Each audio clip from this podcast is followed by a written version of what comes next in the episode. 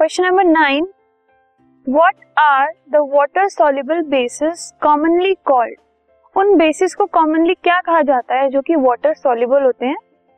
The water soluble bases are commonly called alkalis अगर हम alkalis बोलते हैं, इसका मतलब ये है कि वो वो बेसिस हैं जो कि वाटर में सॉल्युबल हैं। This podcast is brought you by Hub Hopper शिक्षा अभियान अगर आपको ये पॉडकास्ट पसंद आया तो प्लीज़ लाइक शेयर और सब्सक्राइब करें और वीडियो क्लासेस के लिए शिक्षा अभियान के यूट्यूब चैनल पर जाएँ।